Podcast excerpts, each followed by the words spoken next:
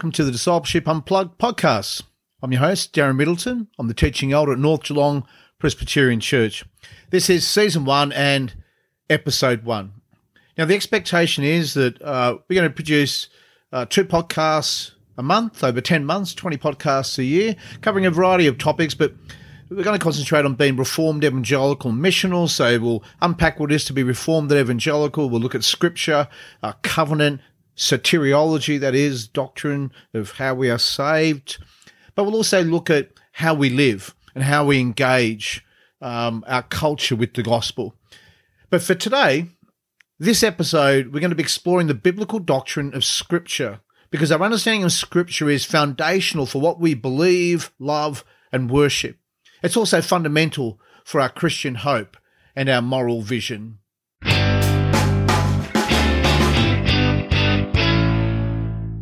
So let's define our terms. Now, as evangelicals, we believe the Bible is both inerrant and infallible. Now, inerrant means without error or contradiction in the original manuscripts. In other words, the Bible is completely accurate and without mistakes in all it teaches and affirms. But we also use another word to describe the Bible, and that's infallible. You see, inerrancy means it's without error, but it's actually possible for human books of human origin to be free of error. But we're actually going to say more than that. What we're saying is infallible means that it's incapable of error or falsity. Now, inerrancy and infallibility, they're both really grounded in the doctrine of divine inspiration, which teaches that while the Bible was written by human authors, that these authors were divinely inspired by God to write the words that they did. This means that the Bible is not just a human book, it's actually a divine book. So we describe the Bible as both inerrant, infallible, and inspired. And because of that, it's actually authoritative for the Christian's faith and life.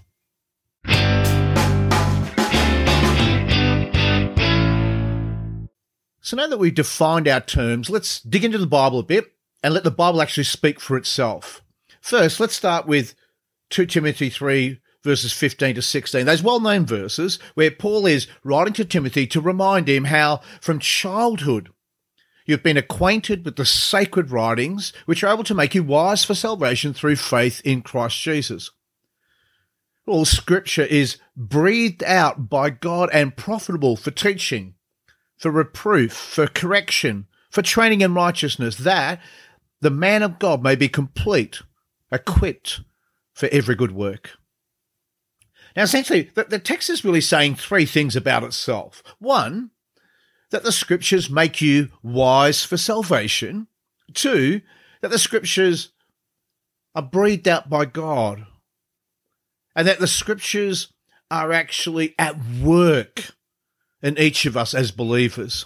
So we're going to look at each one briefly. The scriptures make you wise for salvation.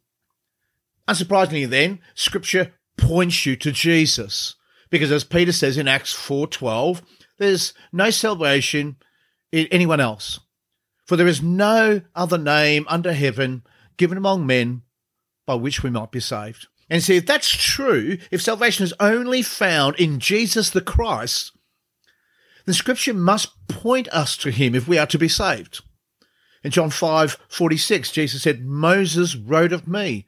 In John 8 56, Jesus said, Abraham rejoiced that he would see my day, and he saw it and was glad.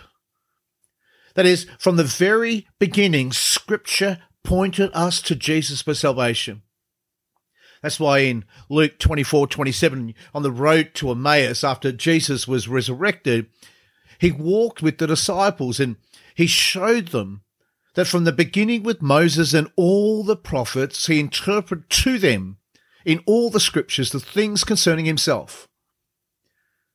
Because as Paul wrote in Colossians 2 verse 3, all the treasures of wisdom and knowledge are found in Christ.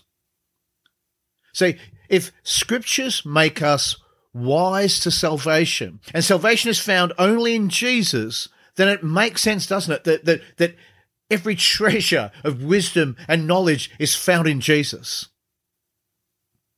That's why Jesus boldly rebuked the Pharisees in John 5 39, saying, You search the scriptures because you think that in them you have eternal life.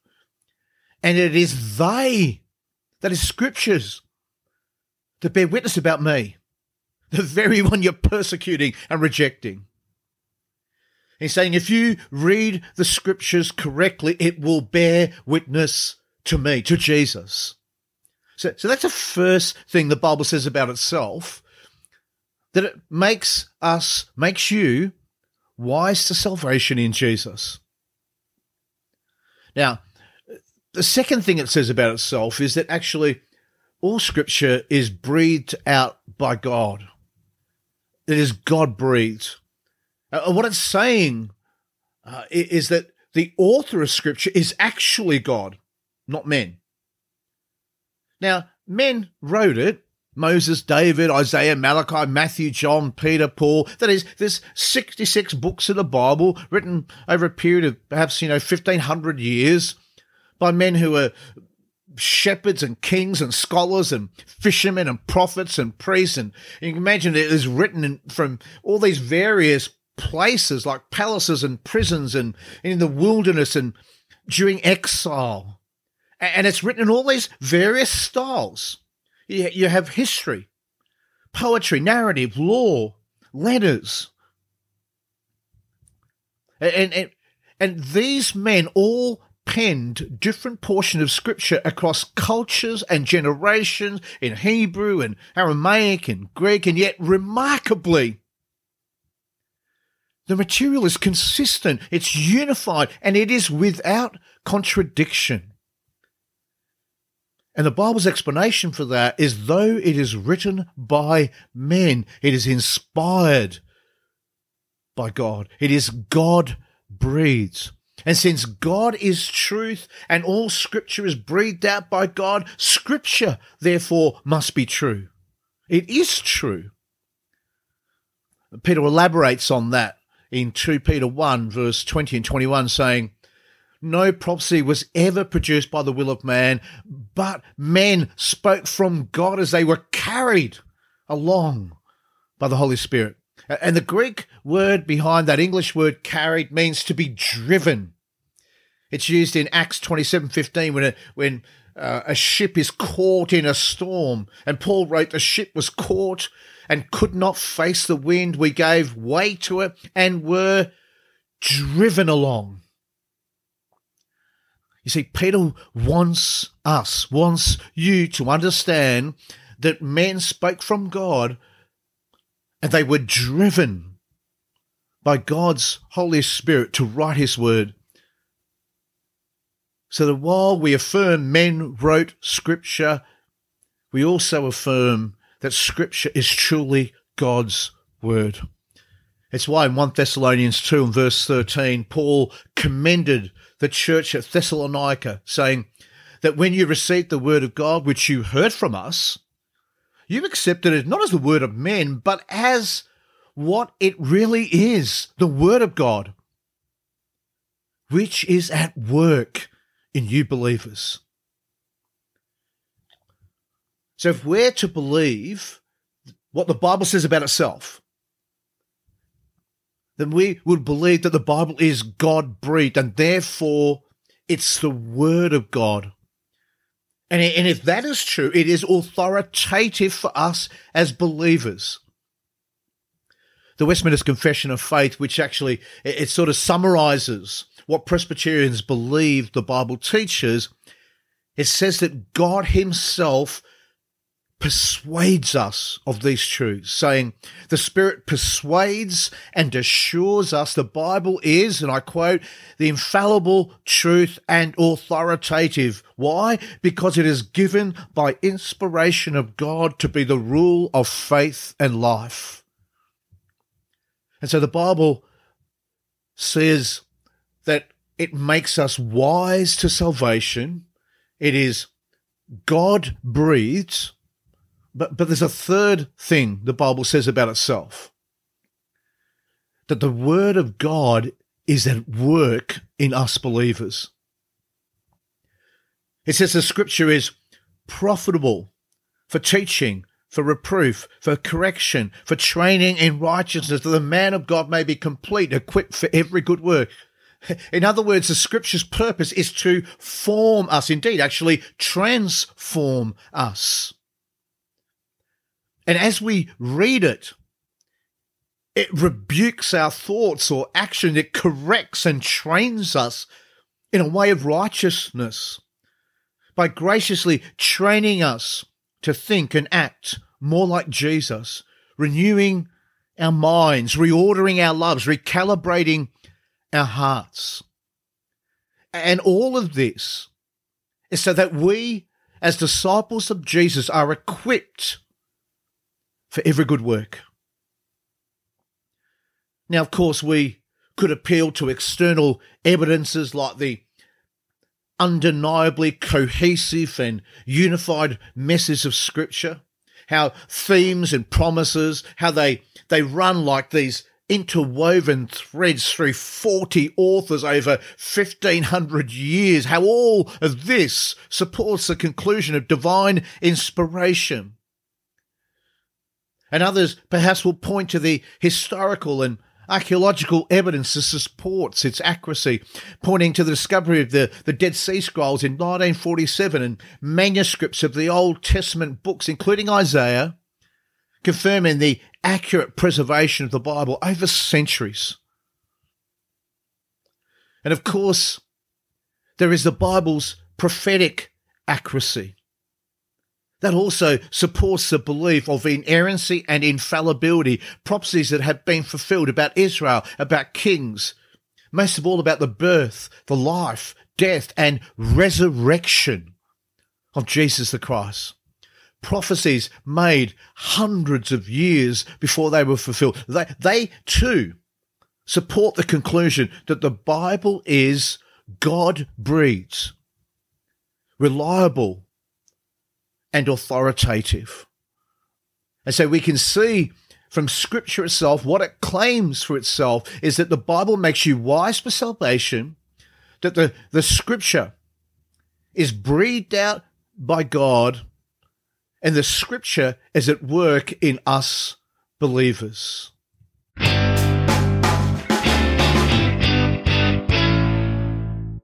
So, what does that mean for us as believers? Well, it means that God's word is authoritative for us. You know, whenever we think of an issue, sexual, relational, cultural, political, indeed theological issues, where we start is always with scripture. The first question we should ask is, what does scripture say? And again, notice the testimony of scripture. When Paul is trying to explain the relationship between the law and the gospel in Galatians 4:30, he asks, "But what does scripture say?" Because he assumes that the answer, because it comes from scripture, will rebuke and correct and instruct as necessary.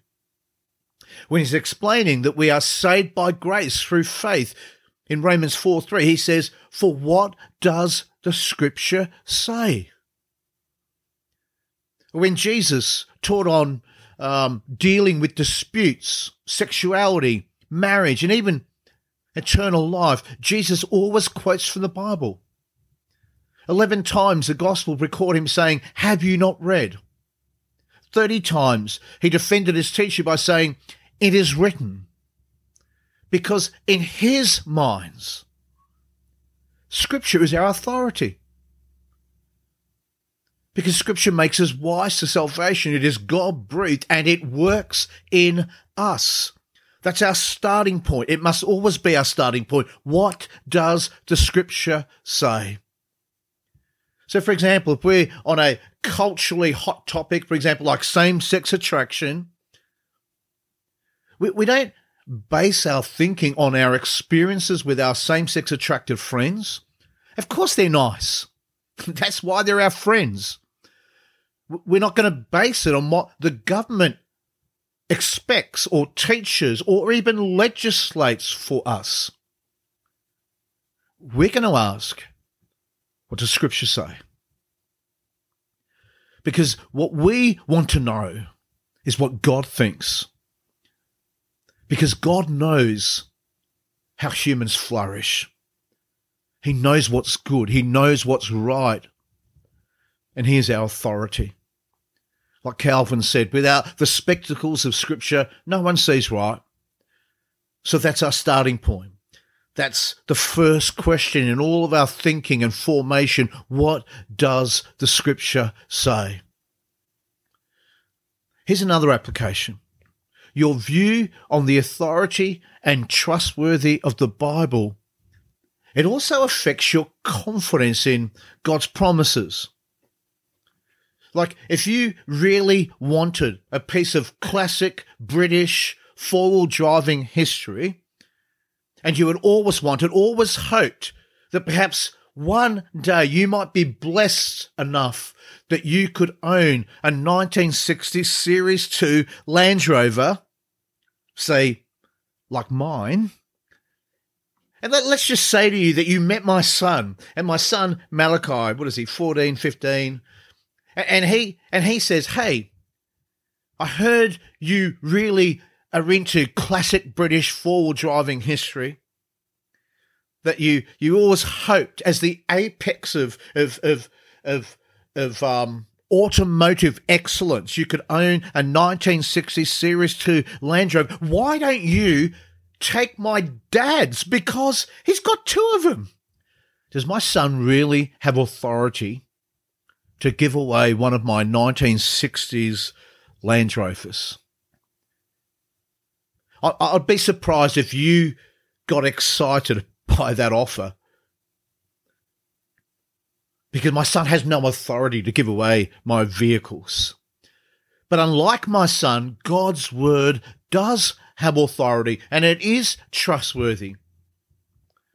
And that should feed and, and strengthen your hope. You know, when life gets hard and families are fractured and relationships are disappointing, when, you know, circumstances tend to overwhelm and, you know, you're all out of your human resources. And there's still the sin that, that, that, that entangles and defeats us. Your view of God's word, of God's promises, they become the very anchor of your soul. And that will fuel your steadfastness, your perseverance, your courage to stand firm. Because they're all rooted in hope. And hope is built on the confidence that you have in God's word. And so, as in our mind we clarify our thinking, as evangelicals, we believe the Bible is inerrant, free of error, without error. But more than that, it is infallible. It is incapable of error or falsity. Why? Because it is God breathed. And therefore, it is authoritative for us. And so, therefore, when Scripture makes us wise to salvation so that we come to a knowledge of our Lord Jesus Christ, it's also at work in us, not just for salvation, but for formation, for transformation. And so whenever we, we, we think about how we should live, we start with what does Scripture say? And, and, and, and that informs our thinking about all things. And it also encourages us because life is hard in a fallen and broken world. And so it gives us courage because of hope, because I know God's word is true. I know his promises are true. I can build my life on Jesus Christ and his word. Well, that's it for this episode. Uh, next episode, we'll be looking at the uh, hermeneutic in which we understand scripture called covenant. And until then, uh, grace and blessings to you. Goodbye.